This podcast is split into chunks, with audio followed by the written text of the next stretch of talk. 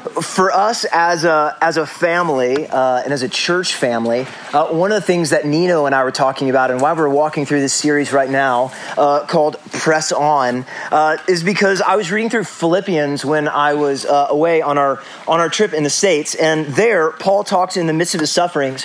He says that he's going to continue to press on in the midst uh, of his ministry and the work that God has given him to do. And so when we were coming back, we didn't know lockdowns were going to be happening again. Uh, but we thought it would be a great time for us as a ministry to refocus back on a couple of things that we know that God wants us to, no matter if we're in lockdown season or not lockdown season, to continually press on in as God's people.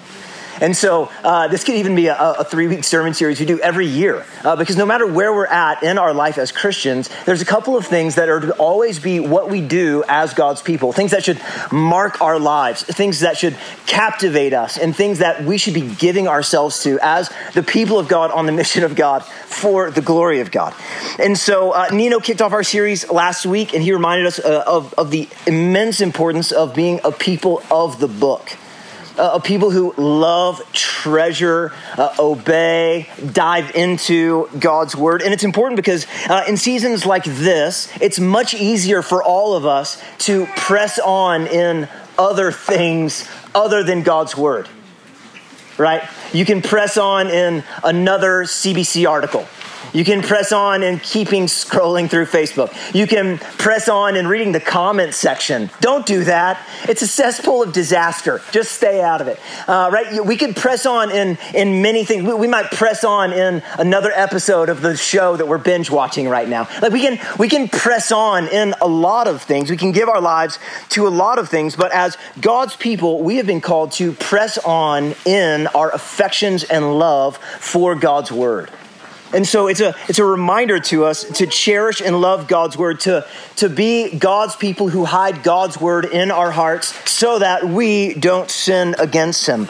And as Christians, we are people of the book. God has spoken in his word and used broken, sinful men to write down exactly what God wanted them to write uh, so that we have the very words of God, so that we might, firstly, know God, but also that we might know how we are to live as God's people. We are to be, as we say a lot around the trails, we're to be a people that get into the Word until the Word gets into us.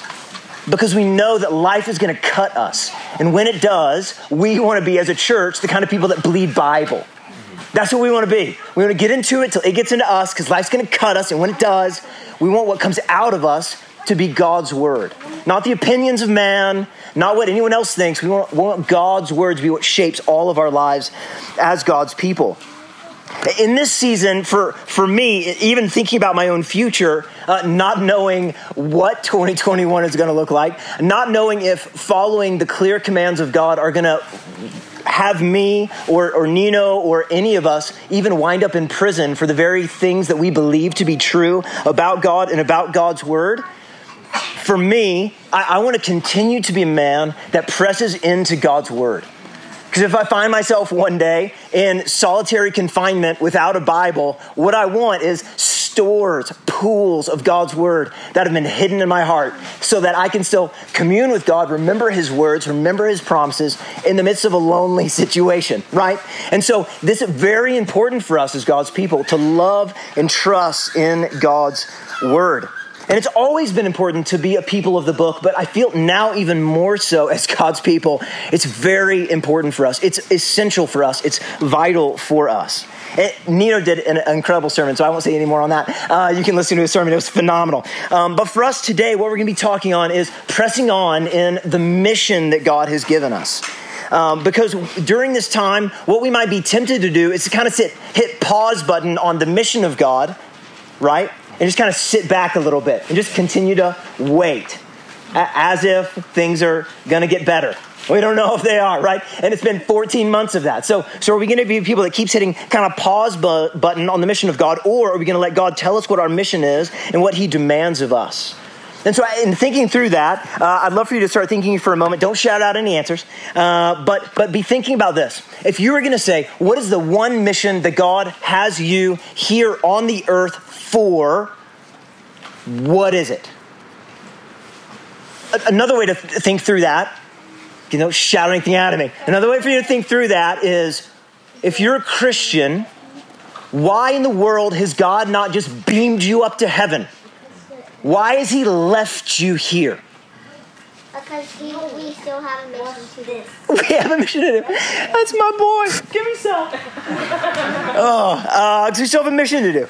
And so that's what we're going to be talking about and focusing on today. And, and if some of you here, if you're still exploring Jesus, and you're trying to still understand the faith that we have, you're still trying to consider what, who is God and how do you have this relationship with Him, it's important for you to think through what is this mission? Why are all these Christians still around me? Why has God not teleported them uh, up to heaven? Why are they here? Because if you become a Christian, the mission that we are called to as God's people becomes yours right? This, this is not like your iPhone where you just say you accepted, you read all the things. Yep, I read it. No, you didn't. You're a liar, right? Like we want you to know up front what does it mean to follow Christ, so that when you choose to follow Him, you know what it means because the cost is high. The cost is high. And so, when we're thinking about what does God want me to do with my life, how should I live, these are kind of some of the things we're groping about, trying to figure out, but we don't have to do it in the dark because God tells us in His Word exactly uh, what we have. And the beautiful thing is that all Christians in all times and all places, all languages, all cultures have the same mission. All Christians and all churches. We don't have to, like, as when we were putting together the Trails Church, we weren't sitting around thinking, what is our mission going to be? Because Jesus already told us what our mission is to be. So we don't have to come up with some really creative mission statement. Like Jesus has given it to us in His Word. So uh, let's open up God's Word together. Uh, we're going to be in uh, Matthew chapter 28, uh, and we're going to be in verses 18 to 20. So you can either open up your uh, your phone on your app or uh, you know the actual paper one that you have. We're in Matthew chapter 28, and we are going to be in verses 18 to 20. Now, this is a text that is often called and referred to as the Great Commission. And if you've been around Christianity for any length of time, you've probably heard a sermon on the Great Commission. Anybody? You've heard a sermon on the Great Commission. You could probably, if you, I was raised going to a, little Baptist church, and uh, my mom and dad, one of the first scriptures I learned was this one. And so uh, we teach this to little kids so that they begin to understand what is the mission of God for them. Uh, likewise, if you've been around Christianity for a while, you could probably stand up here and preach this message. I, am going to say nothing that you're going to say, well, I didn't know. This is, this is shocking. Uh, this, this is not going to be anything that you're going to say, oh, this is some like hermeneutical, some like gymnastics with the text that's going to show you anything that you did not see or probably not have seen before. But a huge aim of Christian preaching is not necessarily to tell you things that you do not already know. A huge aim of Christian preaching is to remind you to press on in the things that you do know. Right? This is why we talk about the gospel so often. It's not as if we think you've forgotten. We know you've forgotten. Why? Because we forget every single day and need to be reminded about the good news of Jesus that has set us free. Because on our own, we'll start thinking that we're pretty good people who don't need a Savior to die for us. Well, we'll start thinking we have all these righteous deeds that we get to bring to the table and bargain with God. No, we don't. We have Christ and Him crucified right? And this is the message we continue to believe and press on in. And so this is the same thing here. Now, uh, if you aren't sure of this, uh, there, there uh, in, in other gospel accounts, there's also the Great Commission. Uh, that might be the only thing that you might not know about. Uh, but all of these can kind of be found in Mark, in Mark 16, verses 15 to 16, Luke chapter 24, verses 46 to 49, John chapter 20, verses 21 and 22. But here in Matthew is the one that usually gets referenced to uh, by Christians and by churches um, as sort of a, a compass, guiding us to know what God would have us do as his people. And so that's where we're going to be spending uh, some time at today. So let's turn to our scripture and we're going to be uh, talking about the call to press on in the Great Commission. So let's read Matthew chapter 28, uh, verses 19 and 20 together. You ready? No. No, no, no, you're not. That's all right. Everyone else, here we go. Uh, starting with verse 19. It says, Go therefore and make disciples of all nations, baptizing them in the name of the Father and of the Son and of the Holy Spirit teaching them to observe all that I have commanded you. And behold, I'm with you always to the end of the age. Let's pray, and then we're going to dive into the scripture. Let's pray. So, Father, we come to you this afternoon, and we're thankful that we can. Father, we're thankful that you look at people like us who deserve nothing but judgment, people that have done nothing but fail you. We failed to love you, we failed to love others as we ought. We were once your enemies. We deserved nothing but judgment for all of our many, many sins. And yet, by your kindness, you sought us. You sent people into our lives who shared with us the good news of Jesus. And through them sharing your word and inviting us to turn from sin, we heard the voice of Jesus calling out to us to come, to be forgiven, to come and be restored, to come and to have perfect peace. And so we came by your grace and by your enabling us to do so by your Spirit. And so we thank you. I pray during this time, Father, that you would send God the Spirit in a special way to soften our hearts, to empower us for gospel ministry, for the works that you have prepared beforehand, that we should walk in them. Pray that you would give us a heart for your mission and to let us love you more as a result of our time together today. And we ask this in Jesus' name. Amen. Amen. Well, a, a, famous pastor named Matthew Henry, uh, he was writing about these uh, verses, and uh, as he did so for his church, he explained to them that in this, Jesus is giving the final marching order for his disciples right before he's going to go back and be with the Father. And he said, in this, the marching orders that he's giving them in these verses today are that they would listen and understand and obey these things. This is what he expected that they listen to it, they understand it, and then they obey. And I would command, I, I would commend us that ours is the exact same thing today. That we would both listen and understand and obey the things that Jesus is calling us from this text. So that's our only outline, really. That's our hope. Uh, that's what we want to do as God's people, is obey His word uh, as we understand it, as we listen to it.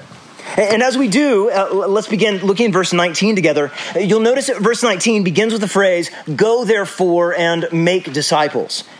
And so, in, in the same way, like right now, if I needed Owen to go get something from the car for me, I'd say, Owen, don't do don't actually do this. I'd say, oh, go get something from the car for me and bring it back to me. And then he would hopefully do it. Uh, right? Maybe. I don't know. He's smiling at me. I hope so. Um, right, I, I'm giving him the reason of why I want him to go. I'm not just saying, hey, get away from me and go somewhere right? I'm saying go and do something. Likewise, Jesus is doing the same thing. He's telling the disciples, I want you to go and do something. I want you to make disciples. And so in the sentence structure, we see that the thing that Jesus is commanding them to do is not just simply to go directionless, to get away from him, but rather to go very intentionally, on purpose, to be about the task of what? Making disciples. And interestingly, uh, some Christian Bible teachers and pastors, they will look at this command of Jesus and they'll claim, they will claim this is a call to make disciples, not to make converts. Has anyone ever heard that? Read that anywhere on social media? Anything like that? Praise God, He has kept you from this terrible heresy. Uh, so, uh, many guys, they'll say this. They'll say, This is not a call to go and to make converts. This is a call to make make uh, disciples. Um, and they'll argue that Jesus' intention here is not that we should give our lives to sharing the good news of Jesus so that people will repent of sin, turn in faith, and be baptized, but rather we should just simply focus on those who are Christians, helping make them disciples of Jesus, better followers of Jesus' teachings. So they would argue we're to make disciples, not converts. And the more that you think about it, it kind of sounds a little interesting, especially here in Canada, modern day Canada. It seems kind of sensitive, maybe, you know, to, to let those people over there worship whomever they want, not have to go tell them they're actually worshiping demons who are not God and robbing the worship of the only true and living God. So they need to come and worship the one true God. Right, that's kind of an offensive thing in Canada, right? You say that at work tomorrow, your boss is like, oh, I think you're fired, right? Like, you're out. Uh, this is something that in our society is seen as patriarchal, it is colonial, and you are a white supremacist if you believe that. Even if you're not white, it doesn't matter, right? These are the things that they will say. That, that to go tell people of different faiths that their gods are not God, and in fact, there's only one true and living God that one day they will stand and account for, is seen as terrible within our society at large. And so lots of Christian churches have gone on board with this and said, well, our goal is not to make, make converts, we're just going to make disciples. We just want to be loving and kind. We don't, we don't want to call anyone to repent of sin and trust in Christ. We just, we just want to worry about the Christians who are already here. But is that what Jesus is saying? making disciples. Don't, don't worry about sharing the gospel and calling people to faith and repentance. Don't try to convince them they're worshiping demons who can't save them. Rather, leave those people in their idolatry and just focus on those who are already Christians. Is that what Jesus is saying? Because if that's the case, the entire book of Acts seems really strange, doesn't it? I mean, the whole rest of the Bible seems really strange, but particularly the book of Acts, when, when God the Spirit comes in and dwells the Christians the day of Pentecost, Peter goes out and he starts preaching. He has this beautiful sermon at the end of it. People are cut to the heart. They're convicted of sin. They want to know what to do. And Peter looks at them and says, Repent and be baptized for the forgiveness of sins. He calls them to repent, to turn away from uh, everything they gave their lives to, and to believe upon Jesus. He doesn't say, Oh, no, no, no. If you're not already on board, this message isn't really for you. You can just leave. Right? He doesn't just say, oh no, this is only for people who are already kind of in the club. No, in the rest of the New Testament, as Christians are scattered here, there, and everywhere, they go. And what do they do? They share Jesus. They call people to repent and to be baptized for the forgiveness of sins. And as they do, churches are planted everywhere that they go. So, did they misunderstand the command of Jesus, or did they actually understand it? Right? Like, oh, sorry, Jesus, we weren't supposed to. We weren't supposed to share you with, with people that are worshiping false gods. No, no. No, they got it completely right.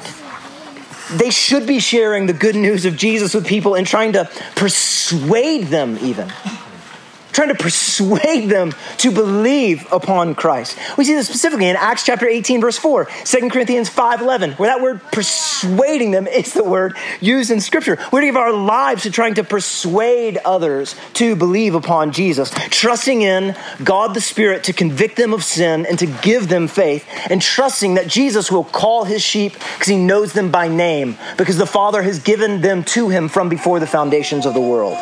And all of this will happen according to the Father's will. So that's what making disciples is all about. See, making disciples is sort of like the end of the process. Uh, like, so for example, uh, the other night we had Nino and Letitia over for dinner.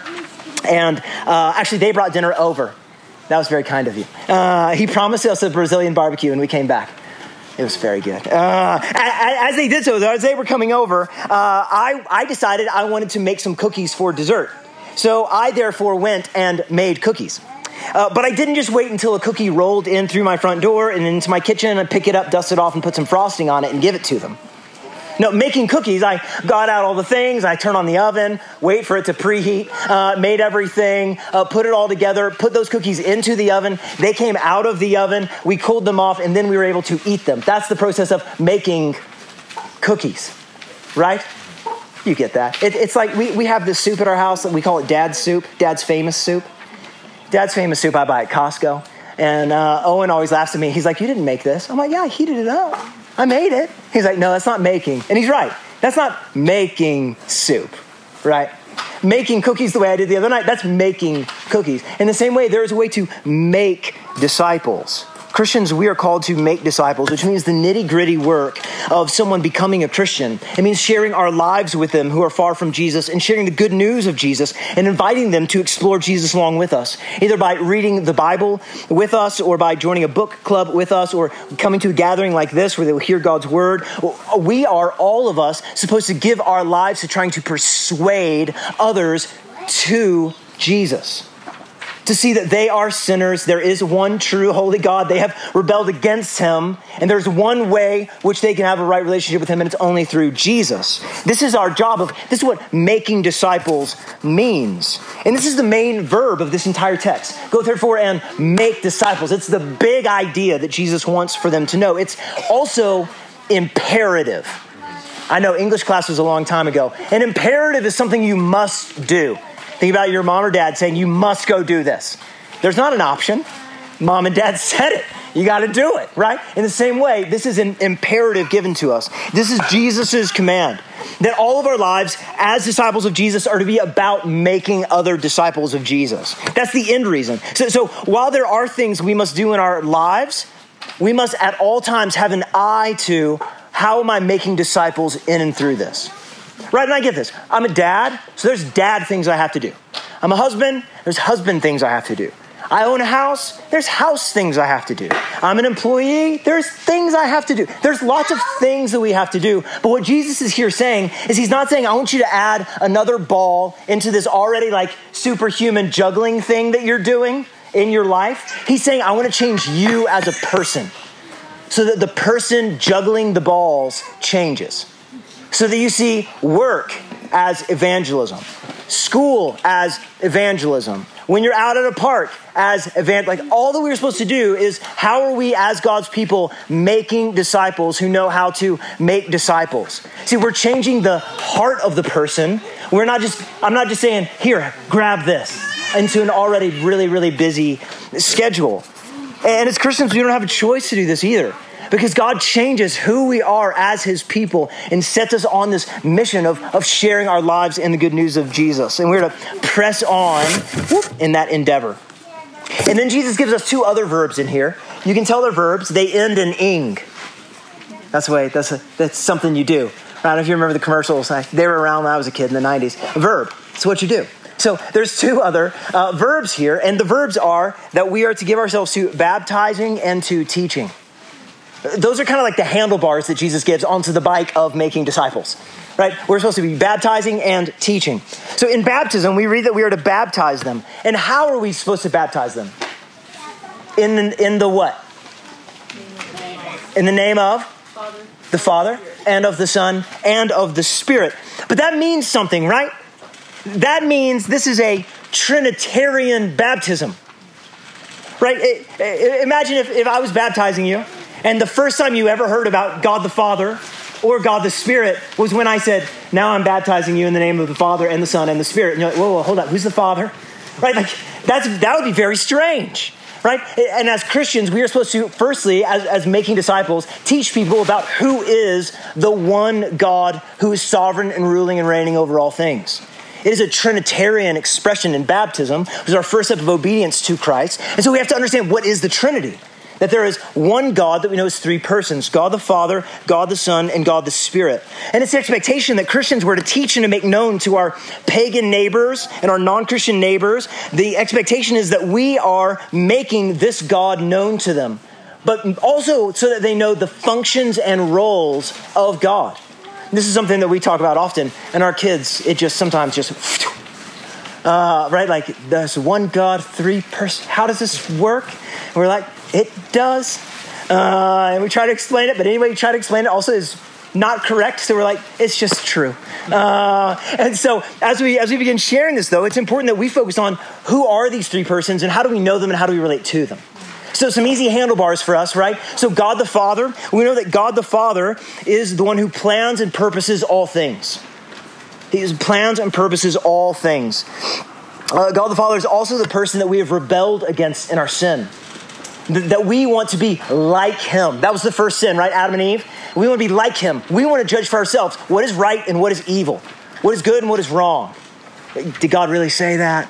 Uh, you won't die for that, right? We want to be God and decide what that is. We look at things and we say, oh, did God really say that? I don't know.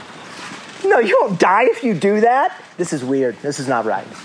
No, no, no, no. no. That's us wanting to be God right? And so he is the one, God the Father, that we have sinned against because we think that we're pretty good gods. We think if God acted a bit more like us, he'd be a little bit more manageable for Canadians. Right? If he's just a little bit more kind like us, if he thought the way that we did, maybe they would want to worship him. But God is not to be trifled with like this. And all of us have become his enemy. We have all committed divine treason against the king of the universe. So we deserve nothing but judgment from him. And every sin is an act of insurrection, divine treason and it stores up more and more wrath against him. However, however, what we see in God's word is at the perfect time, God the Son, Jesus, put humanity alongside of his divinity and he stepped into time. And he came to perfectly reveal God the Father to us. Not only that, where you and I have sinned over and over and over again, breaking God's judgments and God's words, Jesus never did. His life was perfect in perfect obedience. But then he also suffered and died in our place, facing the wrath, the judgment of God that we deserve to pay. And then he rose bodily from the dead three days later, conquering over sin and death and the grave. And then God the Spirit, the one who convicts us of our sin and our sinful state before the Father, also convinces us of the truth of Jesus. That's his role. He convicts us of sin. So, apart from his work, none of us would say that we're sinners. Apart from his work, none of us would be convinced that Jesus is God the Son who can be trusted. And God the Spirit is also the one who gives us the faith to believe any of this is true in the first place.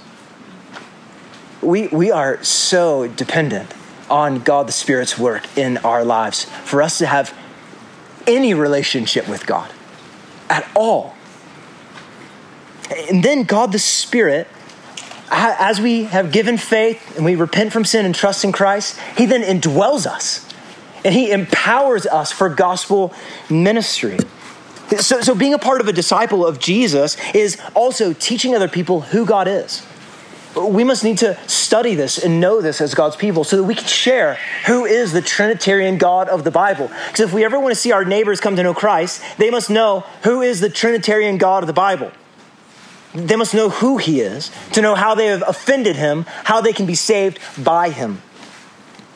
And then uh, from that, we uh, are baptized.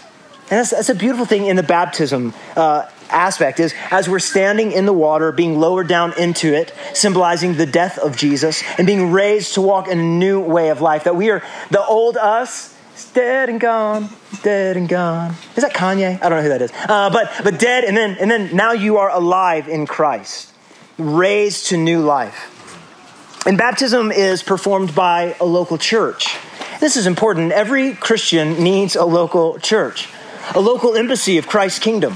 For the church is the one that looks upon someone's profession of faith and their life and says, Yes, I believe you are a Christian.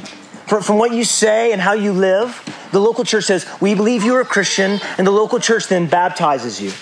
And then the individual looks at the local church and says, As far as I can tell, I believe that you're a faithful, gospel proclaiming, Bible teaching ministry, and I want you to help oversee my growth in Jesus. I need you to hold me accountable and lovingly lead me when I sin back to Jesus. And this is every Christian. This is every pastor on staff. This is every deacon on staff. This is every church member at a church. All of us are those who need one another to call us back and remind us of the goodness of God. Every single one of us. This in, in God's economy, we need one another to be God's people. And baptism is one of the huge signs of that. And so we make disciples through baptizing, but also through teaching them all that Jesus commanded them. Interestingly enough, through the book of, of Matthew, Jesus has been referred to often as the teacher, the rabbi. But now the disciples of Jesus are to be the teachers. That's a shift, man. 28 chapters, Jesus the teacher. Now you are to go teach. This is huge. But, but notice their authority doesn't come from themselves.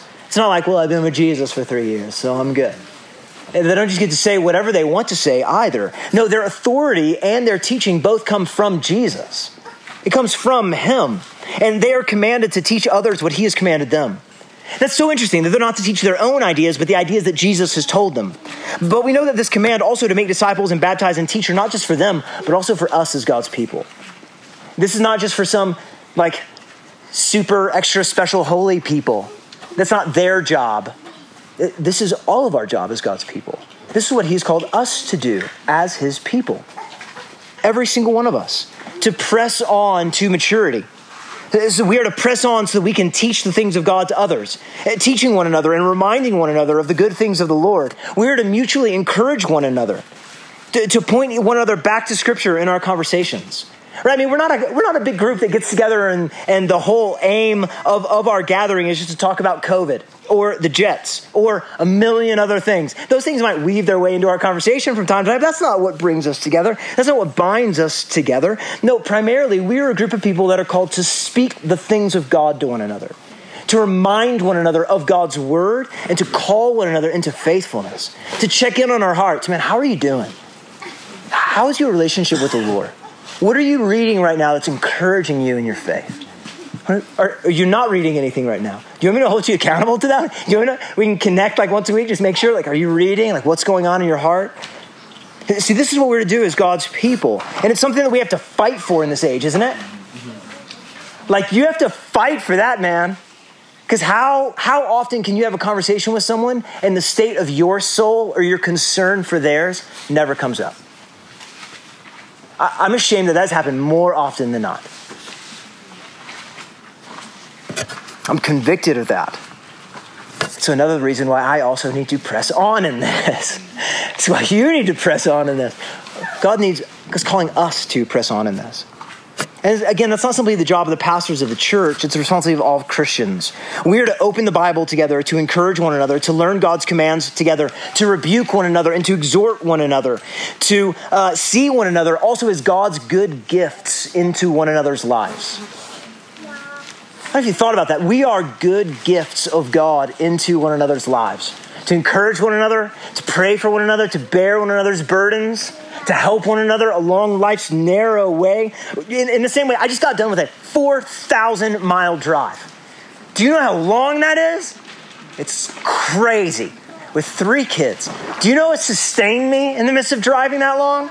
Lots of coffee and lots of snacks right? That's it. Sunflower seeds specifically. That just like something's going, I just can keep going forever. Uh, that's what sustains me in that. And I was, I was thinking about that. I was thinking about how you and I are called also in this long journey of life. We are the means by which God sustains us.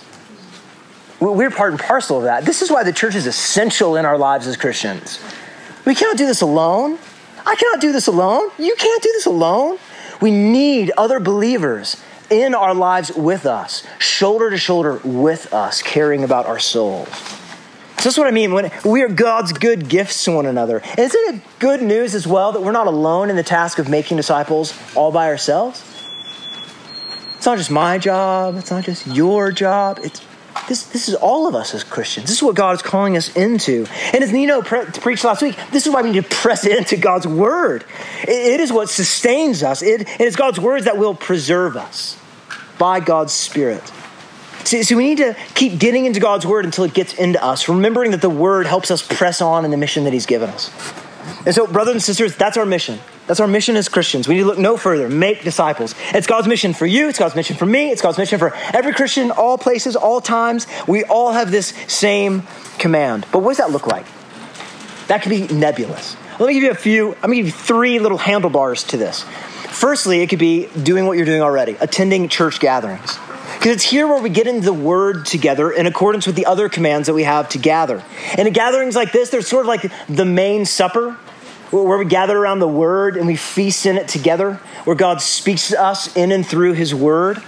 But, but then there's also discussions before and after, where we're meeting one another, where we're building some of these relationships so that we can also speak into one another's lives. I know for a lot of you, you barely know the people here. So as we're getting to know, we're not going to walk up to someone and be like, "So, tell me about your heart, brother." Right? Like, like it's going to take a while for us to also get to know one another as God's people. But don't shy away from those things. Press into them.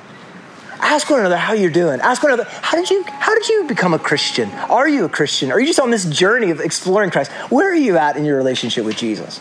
See where the conversation goes from there. Secondly, try uh, to share your life and the gospel with those that are far from Jesus.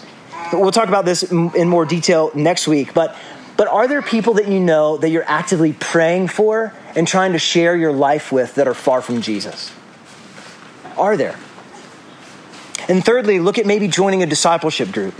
A discipleship group is a group of three to five other people of the same gender who gather together for mutual accountability to read God's word, to memorize scripture with an aim at, they're not just going to be together for the next 40 years doing this together, uh, but for the aim that they are then going to replicate and try to see how they can also help other people grow in their love of God's word as well. And I'm sure that we could find lots of other ways. I'm sure, depending on like our church backgrounds and things like that, we could say, hey, we could also do this together or that together. There could be a million ways that we could practically live this out. But let me just say one thing at this moment that you and I, if we're not careful, will walk away from sermons like this and things like this with a checklist of things to do. And our whole life that week will become about how good am I at checking off and ticking off the little boxes of things that I've done. And then your righteousness will not be built on Christ's righteousness, but on your ability to do things. So let me save you from that by also telling you you're going to fail at this. You're going to completely fail at this. You're going to botch it like crazy. There are going to be things that are going to happen in your life, like COVID, where all of a sudden you're going to be like, what is the mission of God for me? I don't know. And things are going to be put on pause for a week, a couple of months. And you're going to say, you know what? No, I think, I think I've been living in sin. I, I think I need to be faithful to what God is calling me to do. And even step out, even when it's the unpopular thing, and even when you have to drive an hour out of the city to do it. Right? And, and so, and so we're all going to fail at this. We're not going to invite others to explore Jesus as we ought. we're all going to get caught up in pursuits. We're going to lose the mission of Jesus. We're going to get tired and maybe feel like we need a break from making disciples. We're going to get lazy. We're going to falsely believe that maybe we're off the hook because of X, Y, or Z. And so, when that happens, when we fail to love Jesus and others and to follow the commandments as we ought, don't let that spin you further out away from the Lord. But let it let that moment hit you and realize I have not been living as I ought to live. I'm thankful that my relationship with God isn't dependent on how well I've been living, but it's dependent on Jesus' perfect righteousness in my place. God, I'm sorry for that. Here we go. Game on. Right? And that's all that we need to do as God's people.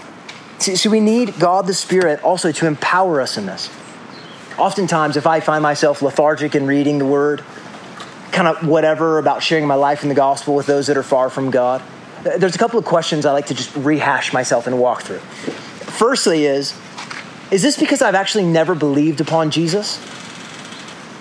Do I just know a lot about him? I also ask myself, is it because I'm too in love with this world? My focus is too narrowly upon other things other than making disciples? Thirdly, I, I, then process through is it because I'm afraid of what others might think? Or is it because I feel like I'm missing out from other things? Maybe if I don't join the world in their pursuits, then, then maybe I won't have an opportunity to share the gospel with them. So maybe I should just join in all their pursuits with it. Or, or maybe is it because I have not asked him to do so? For me, that's the majority of it. Oftentimes, I don't ask God the Spirit to give me a desire for God's word, to give me a desire to share the gospel with other people and to make disciples. And it's amazing to me that, that as I ask God to give me that desire, what do we see about God the Spirit in Scripture? He is the one who changes our will. He is the one who gives us new desires. He is the one who creates in us longings for the things of God. So we could ask Him, God Spirit, please give me desires for you. Give me desires to share my life in the gospel with other people. Give me hunger for the Word of God. I feel like I have zero desire. Help me in this. And He will help you. He is our helper and our comforter. He will help you. Friends, we've been called to live like nobody else and to live for a kingdom not of this world. And one of the most beautiful things about the Great Commission is this imperative is that we're not alone in it. I love that the book of Matthew ends with these words And behold, I'm with you always to the end of the age. That is. That is great news for the Christian's heart. Because how often do you feel alone in your relationship with God? How often do you feel alone in the mission of God? How often are you like, it's just me? Jesus says, no, no, no, it's not just you. It's not just you. You are not alone. You are not alone. And it's good to be reminded that we're pressing on in the mission that Jesus has given us, that we're not alone, but He is with us. Beautiful thing about Jesus is in the first chapter of the book of Matthew, He's called our Emmanuel, our. Oh, and what does Emmanuel mean? You're not going to say it. God with us. How does Matthew end? Behold, I am with you always to the end of the age. He's our Emmanuel. He is our God with us. Matthew can be, can be said to be the gospel where God is with us as his people. And this is a beautiful, beautiful thing because apart from God the Spirit's work in our hearts, we would experience no fruit of the gospel internally nor fruit externally. But we must remember that God is the one who seeks and saves the lost, and he uses us in that endeavor. One thing I often like to do when I'm getting sad about relationships that I have with people that are far from Christ that I'm trying to share my life in the gospel with, and there's just like zero movement there. I mean, nothing. And you're like, come on, where is this person? Right? And you're just like crying out to the Lord, like, please save them. As I do that, I, I remember one really stubborn, hard heart that did not want to trust in Christ. This one. This one, I was so comfortable in my own righteousness that I thought I had it down. And if He can change my stubborn heart, and if He can change yours, He can change theirs. And that is good news for us, and that He's with us in it. And then one last thing I want us to consider before leaving Matthew 28 is actually in verse 18. I kept verse 18 for the very end. Uh, if you're wondering if we were going to talk about Matthew 18, if you want to look at Matthew 18 with me, uh, it's a verse we haven't talked about with uh, yet. Uh, and before he gives us this imperative, this command to make disciples, and then the assurance that he's with us in the task to complete it, he also gives us our marching orders and comfort. Before he does all of that, this is what he says All authority in heaven and on earth has been given to me. Go, therefore, and make disciples. So all of that hinges on the fact that all authority belongs to him. All authority. So, so it, it's there to let us know that we're therefore that the entire command is based on the authority of Jesus. He can tell us to go into the nations. He can tell us what to give our lives to as Christians because all authority has been given to him. So the authority to accomplish the Great Commission is his. And I love that phrase that all authority in heaven and earth has been given to me. What it does is it echoes Daniel chapter 7, doesn't it? Daniel chapter 7, verse 14, we have this glorious Old Testament prophecy where we're told hundreds of years beforehand that Jesus would be given this authority over all creation. And Matthew, who's repeatedly throughout his gospel demonstrated over and over and over again that Jesus keeps fulfilling Old Testament prophecy after Old Testament prophecy after Old Testament prophecy, finishes by this little echo back to Daniel chapter 7. And in Daniel chapter 7, verse 14, this is what we read. To him was given dominion and glory and kingship that all peoples and nations and languages should serve him. And here, after the resurrection of Jesus, we see all that come to fruition. Jesus has received this kingdom that's an everlasting and indestructible. And he's claiming total authority.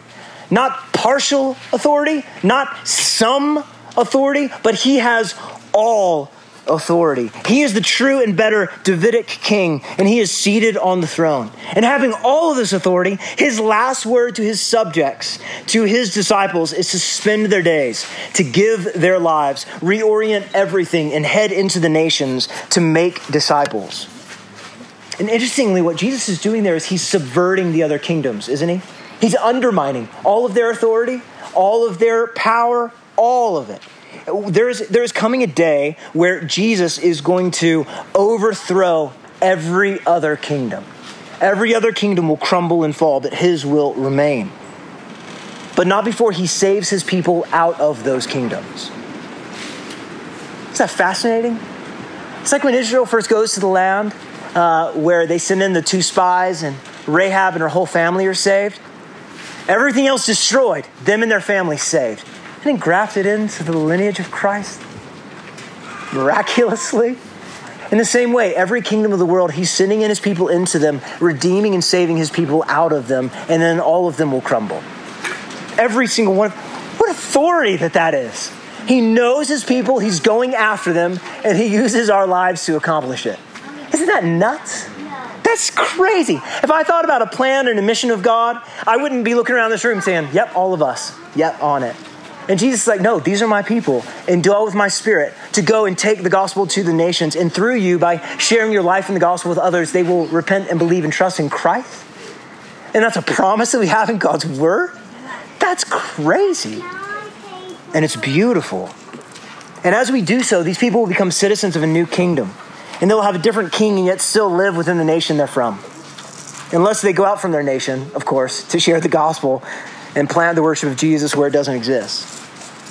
And Jesus' kingdom is far superior to every other kingdom, which includes two big things. Firstly, it includes the kingdom and the reign of Satan. Remember, friends, that Satan has no power and authority other than what God allows him to have. This we know. Satan is like a junkyard dog who's tied to the fence posts of God. And he says, You can go this far and you can do that, and no further. He has no power. There's not some big cosmic light versus darkness like Star Wars, yin yang. Who's going to win? I don't know. This is not the case at all within Scripture.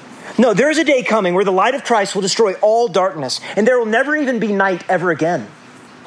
Ever. That, I don't even understand that. If, like if we sleep in the new heavens and the new earth, is it nighttime? No, I don't know. I don't, I don't know how this works. We're not told how it works. We're told there's no darkness. We'll never need that ever again. And there will never be night ever again. See, Jesus' victory is decisive. It's decisive. When he rose from the grave, there was a pronouncement made. that whatever power or authority we might have been tempted to believe that Satan had, Jesus crushed it and said, Nope. And since that day, Jesus has been tying up the strong man. And what has he been doing? Plundering his house. He's been taking men and women from every nation, tribe, and tongue of the world. And it's beautiful, setting them free and adopting them into the kingdom of God. So the kingdom of Satan is under Jesus' authority, and every geopolitical nation is under Jesus' authority as well. None can escape him. And it's good to know that there is not one kingdom on earth that he is not sovereign over. He is the Lord of all kingdoms, the King of all kings. In fact, we read in Proverbs that the king's heart is what? Like streams in the hands of God, and he turns it wherever he wishes, which is great news. Why is that great news? Well, it's great news because what we know from that, what we know for certain, is that Brian Pallister is not sovereign over Manitoba. Jesus is. Roussin? Nope. Tam or Trudeau? Nope. Everything going on with Palestine and Israel? They're not. Who is? Jesus.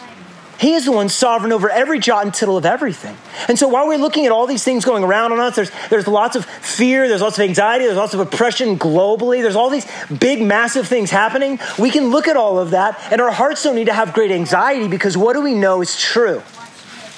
None can thwart his kingdom. Everything is coming apart exactly as he is ordaining it and allowing it to happen. Not one thing is happening that he's not ruling over it and saying, I'm allowing it which also means that our suffering is a part of that as well. It means what's going on with James, what's going on with Archer, what's going on uh, at other churches in Ontario. These things are not outside of God's control. It's tiny little pawns, little tiny men with big ideas of grandeur. God laughs at their, at their plans. One day they will all kiss the Son. One day Canada will not exist. It will fade into the background as Christ's kingdom reigns and rules on the earth. So we can, we can look at what we're going through in, in our lives and not, not have great anxiety over it, but rather great comfort.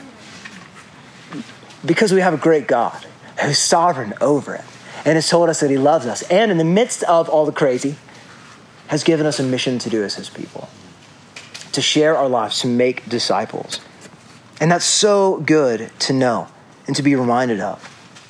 And although this Great Commission we know is given to the disciples at the end of the book of Matthew, we know this is for all Christians in all times and all places. It's for all of us. And we take this seriously as a church, especially the part about taking the gospel to the nations, ponte ta, ta ethne, to, to all of the nations, tribes, tongues, languages, not necessarily like Canada, but, but all of the nations within Canada, all the language, all the tribes, all the tongues, all the peoples. In the same way, God has called us as his people to consider how we might leverage our lives to take the gospel both here and there and everywhere. And one thing that we've said from, oh man, a year and two months ago is that our big prayer is that God would, from our church, raise up men and women to take the gospel to unreached and underreached parts of the world, places where they will probably be murdered for the sake of Christ. This is something I pray for my kids. This is something that I, I expect God is going to do as He sends us out to make disciples who make disciples to all nations. That's a scary thing to say as a dad. It's a scary thing to live out as a dad. But it's also a beautiful thing to know that I can't prolong and I can't cut short the lives of my children. Think about that for a moment. Everything within our world right now is how you can prolong your life. Isn't it? Everything. Like, just live as long as you can. That's the goal. It's a global goal right now. Just live as long as you can. What does Christ say? Is that your goal? Nope. What do we also know from God's word? All of our days are written in his book from before we take a breath. That means that for us as Christians, we know we cannot quicken our days, nor can we shorten them. All of our days are in his hands. We, who, who are we to think we have the authority over our lives to say when we're going to live and when we're going to die? It's this illusion we have as people. And what Christ is saying is no, your call actually is a call to die. And until the day where you die, or until the day when Christ comes and sets up his kingdom, what are we to be about as God's people? making disciples, sharing our lives in the gospel with others, and doing it together as God's people. And so, it, this, this gathering, while it is secret and uh, and wonderful and out in the middle of nowhere, uh, is also incredibly deceptive. This kind of a gathering is deceptive. And let me, let me tell you what I mean by that, and then we'll be done. It, it's easy, it's easy for us, easy. You have to drive a long way, whatever. But, but it's easy for us to gather like this, to worship, and to pray. It's easy for us to mutually encourage one another to turn away from sin and trust in Christ when we're failing. It's, it's easy for us to gospel one another, to encourage one another, to eat together, and then head back to our kind of socially distant lives and, uh, and live the rest of our week feeling pretty good about ourselves. We were faithful, other people aren't. Aren't we awesome? See how deceptive that could be? You, could think that this is fulfilling the Great Commission. Nope. This is this is not fulfilling the Great Commission. Is it part of it? Absolutely. Is this the end game? No. Oh, the end game is as we go and share our lives and the gospel with others outside of, of this. See, it's easy to convince ourselves that we're being faithful just because we're here. We can think God could be happy with the rest of our lives, the other 160 hours of our lives that we're not here during the week. But, but our King has commanded us to gather, and it's good to do so. But, but, but we need to be careful. We need to be cautious. And we need to be repentant. I've repented so much in writing the sermon. I, I, I could spend an hour telling you of all the ways I'm repenting in my life. And, and in thinking that maybe potentially this whole time is a pause button time in our lives. How silly is that? Hopefully, you, you won't judge me too harshly. Uh, but if so, it's okay because there's much worse things that you don't know in my life, and Christ has forgiven me for. Uh, so, praise God. Uh, so, so next week when we gather, we're going to continue talking about pressing on, but we're going to talk about pressing on and how do we share our lives and the gospel with other people. So we're going to be spending some time in uh, First Thessalonians. So let's uh, let's pray together, uh, and then we will uh, sing a little bit in response. So, Father, we are thankful for your word. We're thankful for how you challenge and change us. I pray, God, that we would be more and more faithful as your people to your word. I pray that you would continue to fill us um, by uh, your spirit with courage to find ways that we can share our lives and, the gospel with people this week, whether that's you know, we have them over to our homes, or whether it's those that are far from you that we try to meet at a park or go on a walk with. I pray for great gospel fruit in conversations. I pray that we would not just give ourselves to talking about COVID and regulations and all these things that are just silly waste of time. Though, though we could talk about some of that, but I pray that even more so we care about sharing and teaching about who you are as God, how, how they have a, a much, much worse problem than COVID, and it's called sin. And, and they are for sure going to die of it and face eternity facing your judgment unless they turn and repent and trust in Christ. May we be may we so captivated and moved by this good news that you've saved us. And may we leverage our lives to making disciples of others. May, may we teach them who you are. God, may we see people come to know you as their God, Savior, and King. God, I pray for lives to be radically changed. I, I pray as well for churches to be planted in Winnipeg. I pray that you would raise up men and women to be sent out from this church to go plant other churches. I, I pray that we would see the city and the surrounding areas just littered with gospel communities, communities of light. I pray as well for people from our church and our partner churches to be sent out into the nations so that the nations may be glad, so that we may plant the worship of Jesus where it does not exist. And in that, may we see many people like Rahab and her family saved from the oncoming destruction that is sure to come. Oh God, may we see that. God, use our lives. We are broken, sinful, messed up people who are desperately in need of Christ's righteousness applied to our accounts. Use our lives, we pray. Use us, God. Give us a hunger to know you. Give us a hunger for your word. Give us a hunger to share our lives with others. Give us a hunger to make disciples. Fill us, God, we pray. Empower us for the good works that we know that you have prepared beforehand that we should walk in them. We love you and we ask all of this in Jesus' great name. Amen.